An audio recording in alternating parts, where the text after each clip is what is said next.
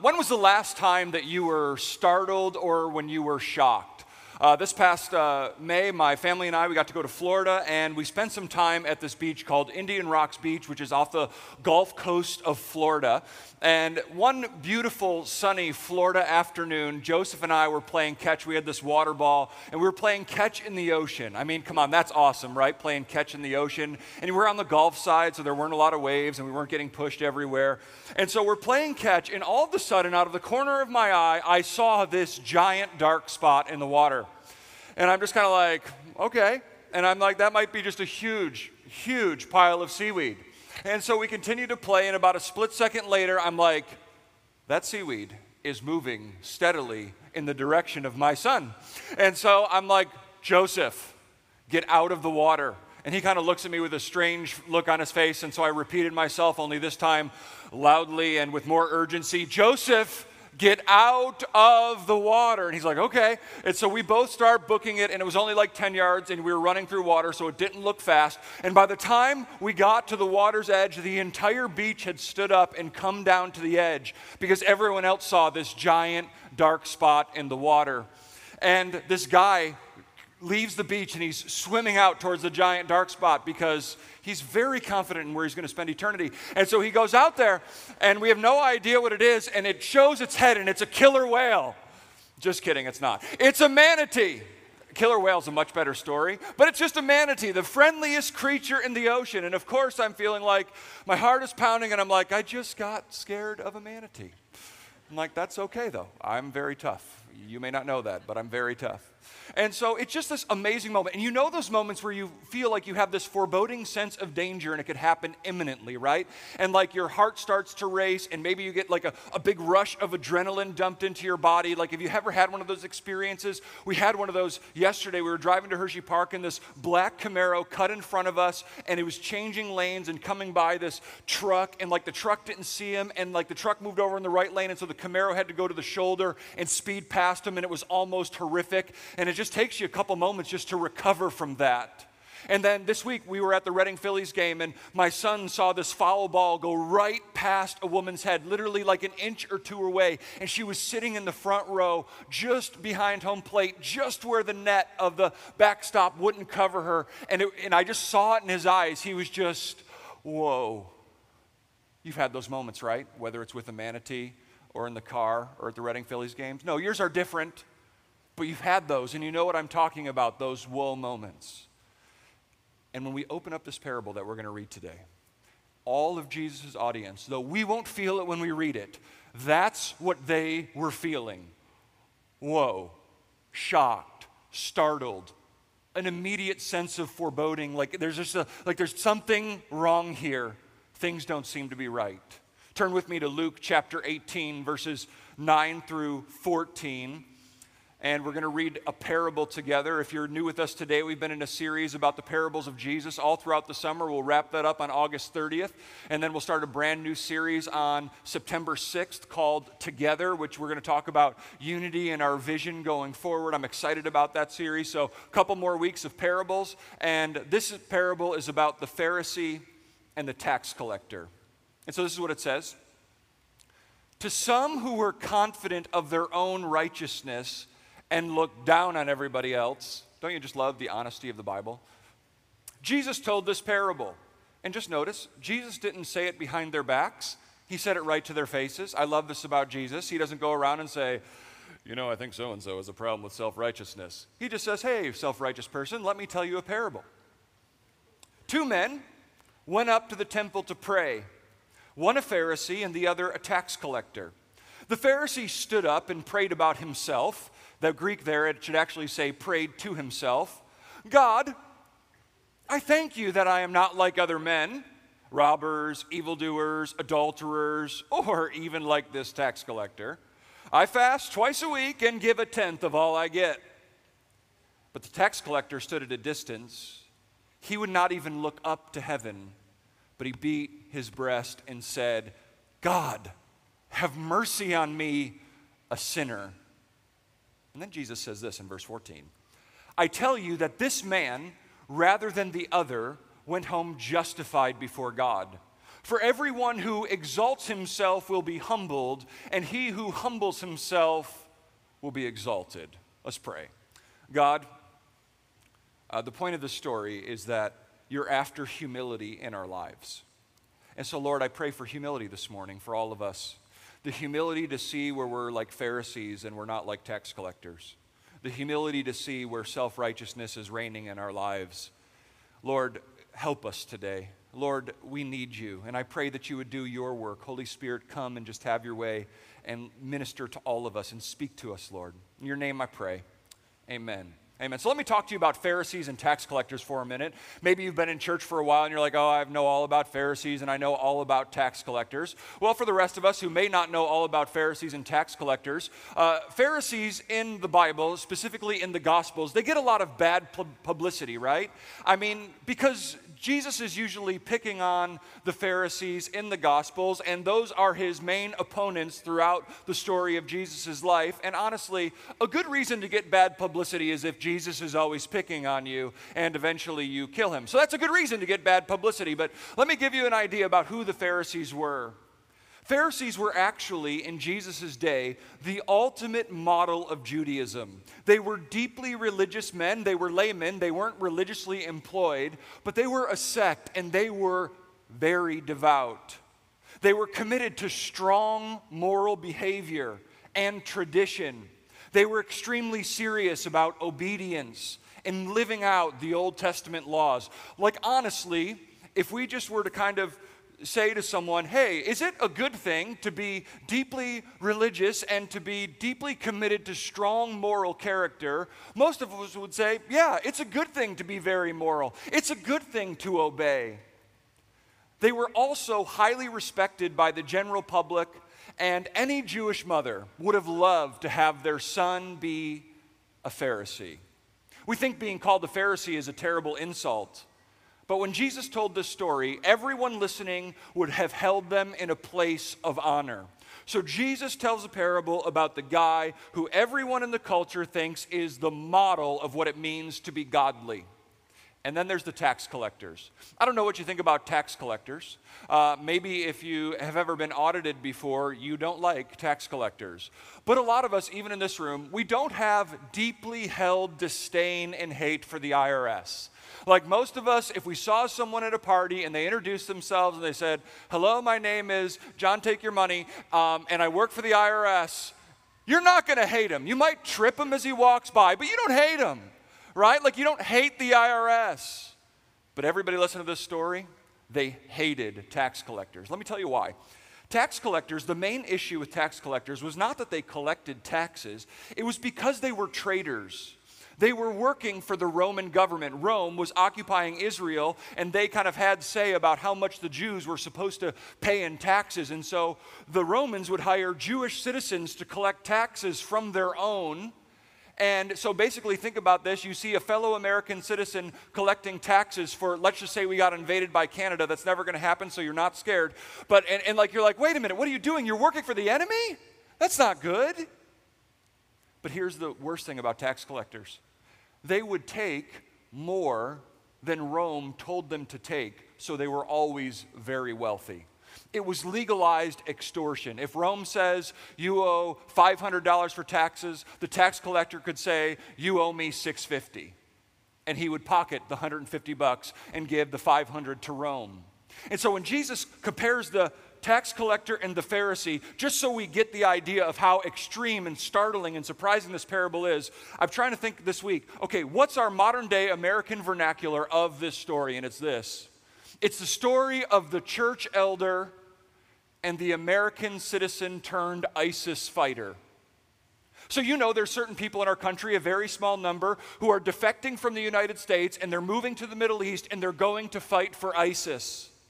That's happening in our day and age. And so just imagine that Jesus told a story about a church elder and this traitor. That's what the shock factor is supposed to feel, feel like. And here's what's clear in the parable.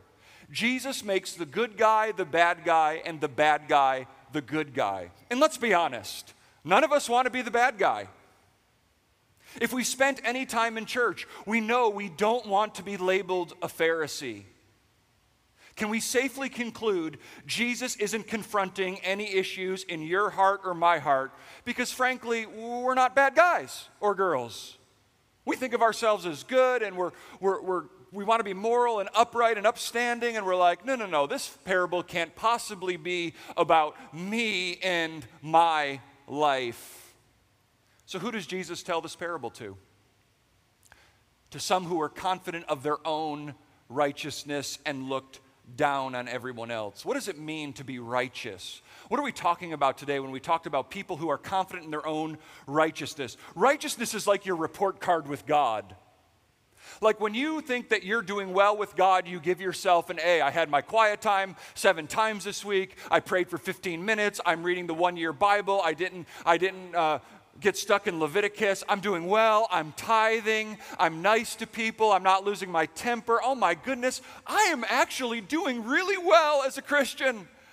God, here's my report card. Batting, maybe not a thousand, Lord, but maybe nine hundred this week. Like I'm doing well.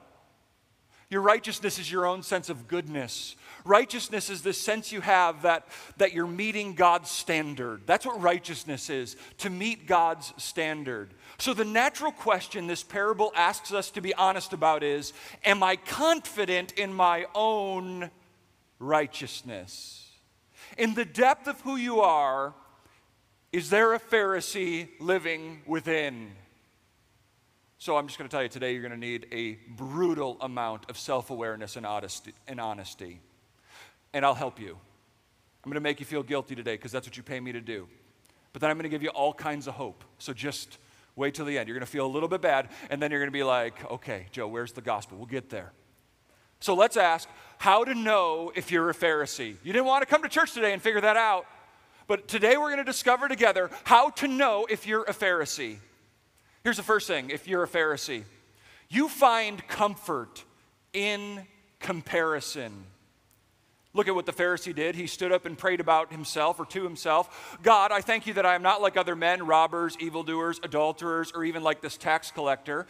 Let's be real, okay? You're, you're like, this is not me. Why are you saying this? Because most of us don't have the kind of hubris to actually pray these things out loud in a public setting, and we probably don't even pray this way in private. We're not saying, God, God, you must be, you must be so blessed to have me. Lord, I'm so thankful I'm not a liberal or a Cowboys fan or have hair like Donald Trump. God, like, thank you. Thank you, God, that you are so blessed to have me. Thank you, God, that I'm not failing like this person is failing. Like, we don't pray that way. And yet, that's not the main issue. The issue isn't that he's praying so pompously. No Pharisee believes that he's sinless. The Pharisee isn't saying, I'm perfect and evildoers and robbers are not. What he's doing is comparing himself to sinners he perceives worse than himself. He is building his confidence in his own righteousness as he sees it missing in the lives of others. He goes, God, they're failing, I'm getting an A. That's what self-righteous people do. They compare themselves to others and then console themselves when they see the people they're comparing themselves to aren't really all that righteous at all. And compared to thieves, adulterers, and tax collectors, the Pharisee looks pretty righteous. And what if we were honest today about all the ways we tend to compare ourselves to help us boost our own sense of righteousness, our own sense of goodness? When does your inner Pharisee emerge? What gives you a sense of rightness in your soul? How often you attend church? How much you tithe? How faithfully you serve? How hard you work? How much you pray? How much you know about the Bible? How your kids turned out? How you're raising your family, how open-minded you are, how you're not a hypocrite, how organized you are, how straight you are, how right you are about politics, how smart you are, how in shape you are, how pretty you are, how clean your house is, how loyal you are, how well you manage your money, how you don't drink or smoke or date girls who do. Like, you understand, like, we have all these different ways where we're, we're saying, this is who I am. I am not that. And so think about, in your own life, think about all the ways you find a sense of self and identity in things that make you feel better than other people. When you see someone who's fat, do you say, thank God I'm skinny? When you see someone who's in a financial crisis, do you say, thank God I know how to take care of my money? When you see someone struggling with same-sex attraction, do you think, oh man, they just don't get it. If they would just only change, thank God that I'm moral. When you see someone who has kids who are, or who has kids who are prodigals and they're running from God, do you say, if they only would have made different decisions with their kids like we did? Or maybe you're an education Pharisee, like you think, oh my goodness, you know, the only real way, if you're really going to love your kids and you're really going to educate them the right way, you're going to homeschool them, or you're going to send them to Christian school, or you're going to send them to public school like, like we do. Like, we love to find those areas of life where we're assessing our own life and we're looking at someone else's and we're saying, thank God I'm not like that. And here's the wicked thing that happens. We begin to build a sense of righteousness on those things. Like, we know we need Jesus, but we're saying, God, I need you, but thank God this isn't missing in my life. And it's not really loving, and it's not really about God, being grateful to God. It's about pride. It's arrogance. It's where you're finding your righteousness. Confidence in your own righteousness isn't about believing you're perfect. It's about believing the lie that there is even a whiff of righteousness in you that makes you acceptable to God and better than others. How do you know if you're a Pharisee? You comfort yourself with comparisons. Here's the second thing. You think you're doing your part. You think you're doing your part. The Pharisee says, I fast twice a week and give a tenth of all I get. So let me explain to you how Pharisees viewed grace. Sometimes preachers say Pharisees had no sense of understanding what the grace of God is. And the truth is, Pharisees believed in the grace of God. But here's how they thought God's grace worked. They thought that they had some righteousness within themselves, and that God fills in the gap between where their righteousness is missing and what he requires. So they really believed with God that they did their part and God did his part. And so when the Pharisee says, I fast and I tithe, what he's saying is, God, I've done my part. Now, Lord, you need to be faithful to do your part. Pharisees think that somehow they are contributing to their own righteousness. Maybe some of us believe that too, that we have to do our part, that Christianity is letting God fill in the gaps where we fail to measure up. Some of us think that our righteousness is about a quarter or half full, and we come to God and we say things like, God, I'm not that bad. God, I'm pretty good, but I have this missing in this area of my life, so God, I need you, I need grace there. And that's what the Pharisee is doing. God, I fast and I tithe, and where things are missing, you know, I, I need you there, I guess. But I don't need you ne- nearly as much as this tax collector needs you. I love what Isaiah says in verse in chapter sixty-four, verse six. He talks about this when it comes to feeling like our righteousness is impressive to God. He says, we are all infected and impure with sin. When we display our righteous deeds, they are nothing but filthy rags. Like autumn leaves, we wither and fall, and our sins sweep us away like the wind. Isaiah is very clear. When we come to God thinking that we have some kind of righteousness to offer him, God looks at that righteousness and he says, that's disgusting to me.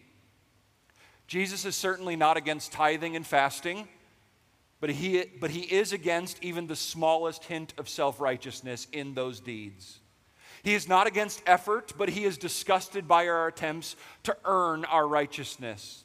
Jesus is warning us that our acts of devotion to him can quickly become a source of spiritual pride. If we only think we need a cupful of grace and not an ocean of grace, we aren't ready for grace. You might be a Pharisee if you think you're impressing God with your life. You might be a Pharisee if You think your life is more impressive to God than someone else's because you see greater sin in their life than you do in your own. So are you a Pharisee? I mean, I, uh, let's be painfully honest.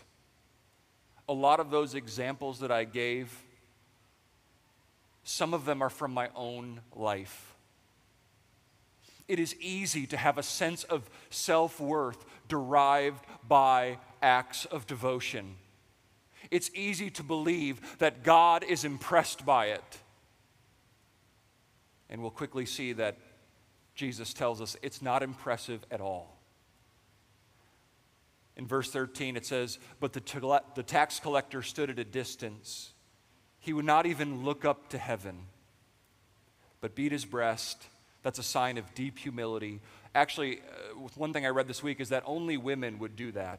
Only women would do that when they pray. And if a man did that, it was a sign that he was deeply contrite.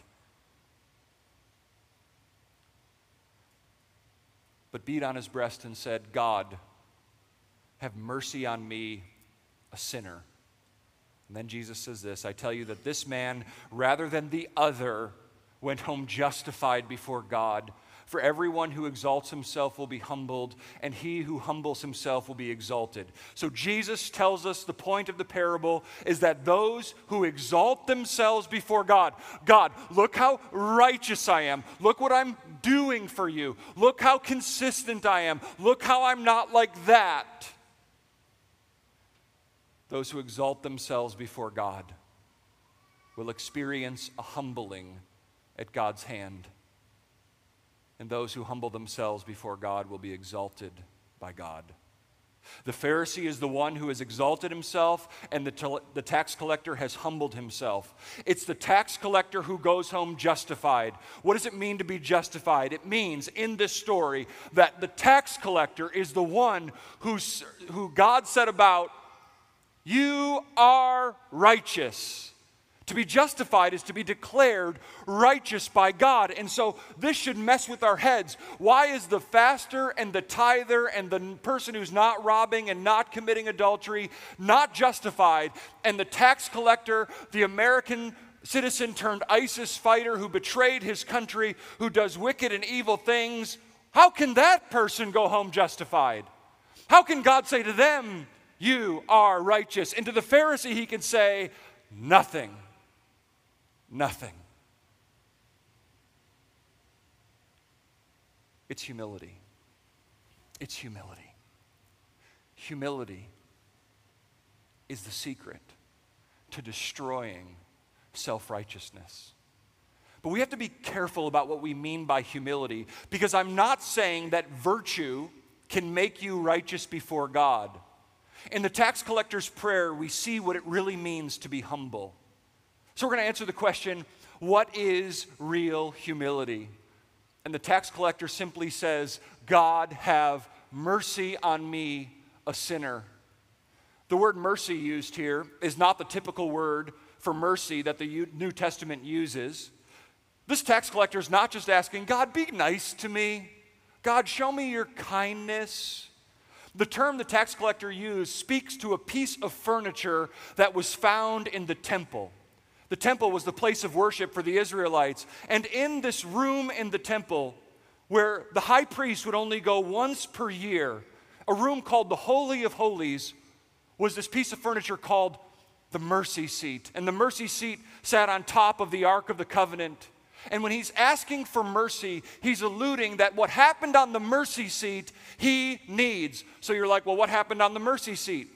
Once per year on the most holy day in the Jewish calendar, the great high priest would stand up and he would have two goats. And what he would do is he would confess the sins of the people onto one goat and he would send him into the wilderness. And then he would take the other goat and he would slaughter that goat for the sin of all the people. And on the Day of Atonement, he would walk into the Holy of Holies after making a lot of sacrifices and cleansing himself, uh, doing all these things. He would take some of the blood of this goat and he would sprinkle it on the mercy seat on the Day of Atonement. And on the Day of Atonement, when that blood was splattered on the mercy seat, seed, God would then for an entire year consider the sins of Israel forgiven. And they could be reconciled to God through that act. And what the tax collector is asking for is, I need the mercy seat. The tax collector knows that his sin must be dealt with. He knows that he has no righteousness as he stands before God. The mercy he is asking for is the mercy of someone else's death besides his own. Blood must be splattered on the mercy seat for the sin of this tax collector. And the tax collector's prayer is essentially, God, there is nothing righteous about me. My sins are not small. They just can't be swept under the rug. God, I need the kind of mercy that will make me clean. I need atonement. The actual word in Greek is propitiation. You know what that means? He needs the wrath of God satisfied for his sin. And he knows only the death of a perfect lamb will satisfy it. What is real humility? Humility is believing that your sin demands death. So catch what's happening at this moment in the Gospels. At this moment in Jesus' life, he is only a couple weeks away from going to the cross. And what the tax collector was asking for, atonement for sin, Jesus would accomplish. And on the cross, Jesus Christ gave his life for your sin and my sin and the sins of the world. Jesus accepted our punishment. Jesus absorbed God's wrath. Figuratively speaking, Jesus' blood needed to be sprinkled on the mercy seat so that atonement and reconciliation could be possible for all human beings. And through the death of Jesus, righteousness becomes possible. Let me read this scripture to you this morning. It explains beautifully the ministry of Jesus, the life and the death of Jesus for our sin. Romans chapter three, verses twenty-one through twenty-six says this, "But now, apart from the law," so the Pharisee trying to be righteous through the law couldn't do it, "but now, apart from the law, the righteousness of God has been made known." So what does that mean? It means that no one was able to perfectly keep God's standard, even if they fasted and tithed and didn't rob and didn't steal. But now, apart from the law, the righteousness of God has been made known, to which the law and the prophets testify, meaning it was always going to be this way. This righteousness is given through faith in Jesus Christ to all who believe. Not works, not fasting and tithing. That will not earn the righteousness of God in your life. It's only through faith. There is no difference between Jew and Gentile.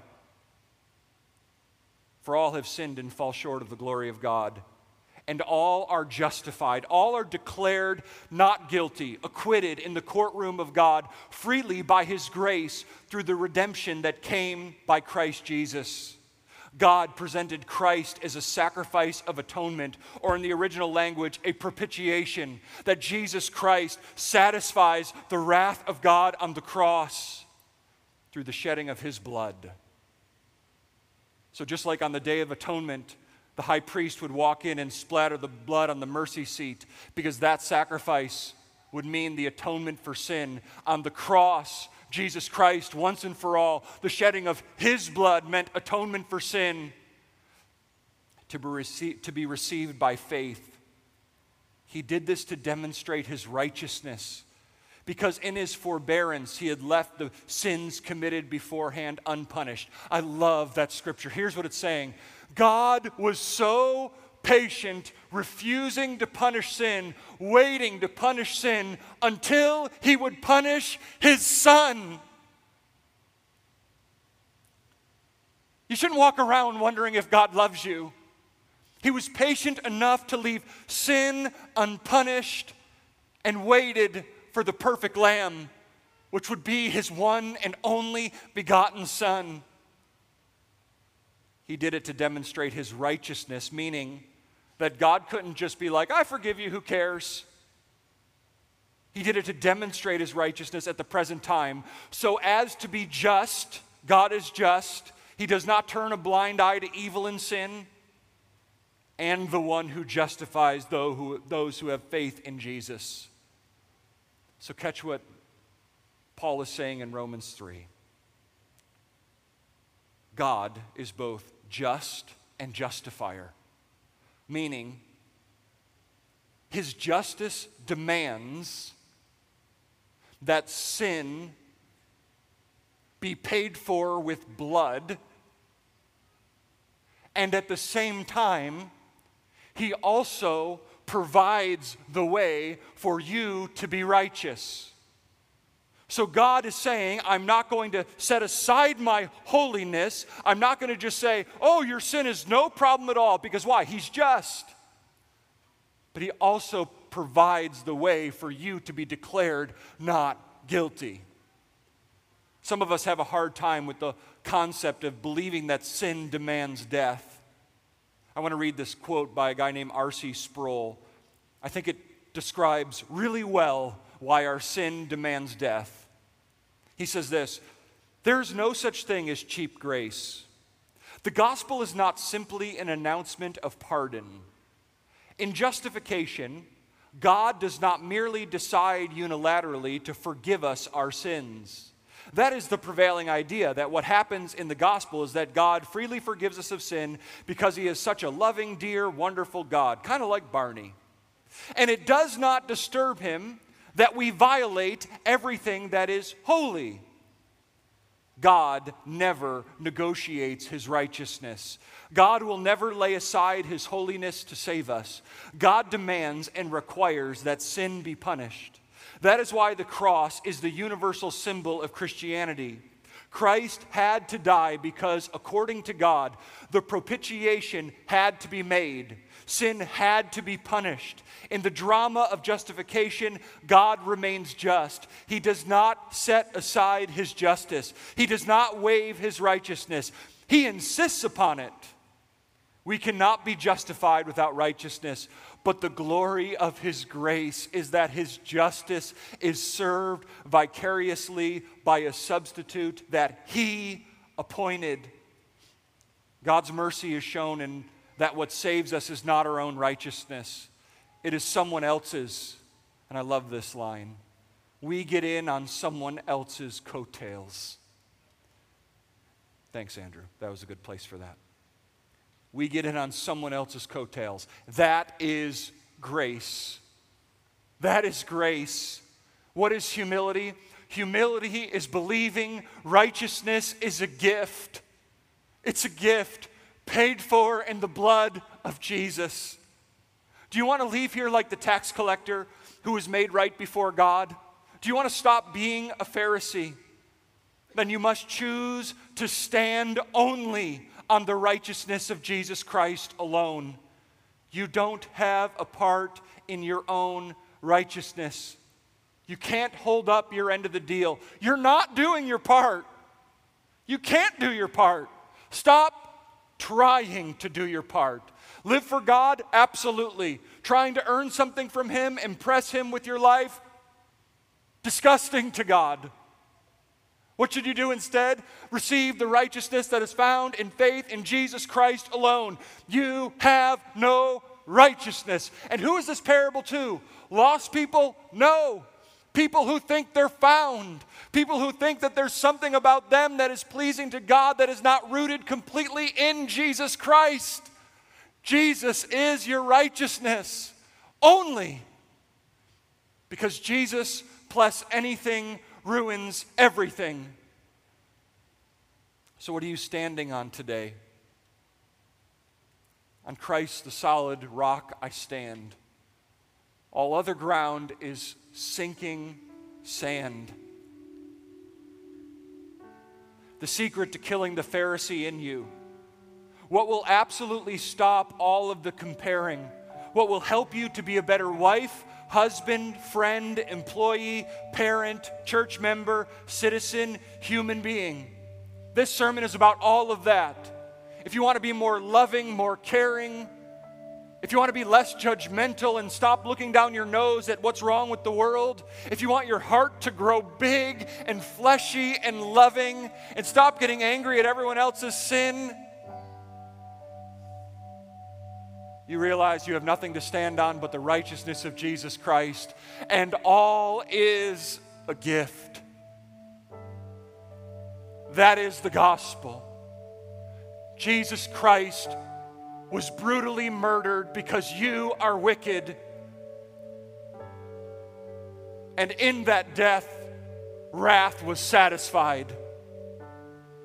And now we are not left to our own devices to stand on our own righteousness, but we stake all of our life in the righteousness of Jesus. And we don't stand on anything else but that. That should destroy pride. That should destroy despair. That should destroy worry and anxiety and wondering if you're good enough. That should make you, when you fail, say, God, even if I succeeded, I wasn't going to be righteous anyway in my own strength. This is not a license to sin. It's an invitation to live free. It's an invitation to live in a way that is so incredibly loving and generous and sweet, because Jesus has done all the work. And so when you're standing in the temple to pray, you just look around and you can say with the congregation, God, have mercy on us, all sinners. No matter what our sin is, God, no matter what that sin looks like, God, we are desperate for the mercy seat. We are thankful for the blood of Christ. The ground is level at the foot of the cross. And this is the gospel of Jesus Christ. And this is the good news. And this is what we exist to do as a church, to get the good news out so that people that you know and that you work with can experience righteousness, not in changing their behavior, but in coming to Jesus Christ and finding new righteousness. We have the greatest, most beautiful, joyous mes- message in all the world. And this is what we're called to do. Be His witnesses, empowered by the Holy Spirit, right where we are, telling the world, there is a righteousness that is not your own, that is available for you. So how do we close today? First is this. Put your faith in Jesus. Put your faith in Jesus. I want to ask you today, is your faith in Jesus Christ, or do you think you are righteous? Today is a day to give your life to Jesus Christ. And I want to ask you to do that today. So I'm going to ask if we would just for a moment, just out of respect for everyone in the room, just settle in our seats and bow our heads. And I just want to ask you today, do you need to put your faith in Jesus Christ? And if the answer is yes, just let me know by raising your hand saying, yes, I need Christ.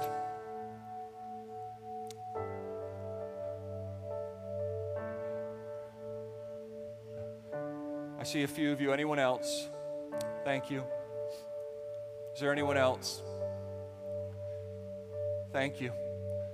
You know you need a righteousness that is not your own. Four or five of you today. For those four or five who put their hands up, if you could just join me in prayer. You can stay right in your seats. Just pray this with me. And for the rest of us, let's just pray together as a church. Remind our souls of our need. Let's pray, God, I need your righteousness. I don't have any. God, I need forgiveness. I need to be made new. I failed more times than I can remember. But God, today I'm saying that I want the righteousness of Jesus Christ. God, I don't want you to relate to me based on how I perform. I only want you to relate to me because of what Christ has done for me. My faith is in Him. Jesus, lead me. I want to follow you. In your name I pray. Amen. Amen. for those few who made a decision to follow Jesus, when we're done here in just a moment, I'm going to invite our prayer partners to come forward. And I want you to just get out of your seat at the end of service and come forward, and there'll be someone standing here who will just, you just want to say, hey, today I decided to say yes to Jesus, and they want to pray with you and encourage you. And uh, we have some Bibles that we'll get if you need a Bible, and we just want to help you get started on your journey. And today is an awesome day to say yes to the Lord. And for those of us who are following Jesus and we're building our life on His righteousness and nothing else, here's the second thing we should do today. Stay humble. Stay humble. That's what we should do. We should stay so humble as people. Nothing should puff us up with pride. We shouldn't be judging and looking at the world and saying, my goodness, how much better I am than them. We shouldn't even be looking at our Christian friends saying, oh, they struggle with that. That's a huge problem. I think we should challenge each other. I think we should speak the truth in love. I think we should not close our eyes to the sin we see our friends and brothers and sisters dealing with, but we should do all of it with an attitude of humility, inviting them to the cross, inviting them to the new way that Jesus invites us to live, empowered by the Holy Spirit to be righteous only by Christ's power. We need Him. Let's be humble as a church. We need Him. Let's be humble as parents. We need Him. Let's be humble as spouses. We need Him. Let's be humble as siblings. We need Him. Let's be humble as friends. We need Him. Only stand on Jesus. I'm going to invite our prayer partners to come forward after I say amen. If you need prayer for any reason today, you're going through something difficult, you know you need God, be ministered to this morning through our prayer partners. When I say amen, you're dismissed, and uh, have a great week. And only stand on Jesus. Father, thank you so much for today. Thank you that today is a great day. Lord, we have so much to be grateful for. Lord, you are so good to us, better than we deserve. God, thank you. Thank you for the righteousness of Jesus Christ. Thank you that when we look within, we might find a couple of good things about ourselves, but when it comes to being righteous, only Jesus. Help us to remember that as we interact with others this week, how we think about others throughout the week, how we think about ourselves, and how we think about you, God. Thanks that you relate to us by the righteousness of Jesus only. We choose to stand on it. In your awesome and good and kind and mighty name, we pray. Amen. Amen.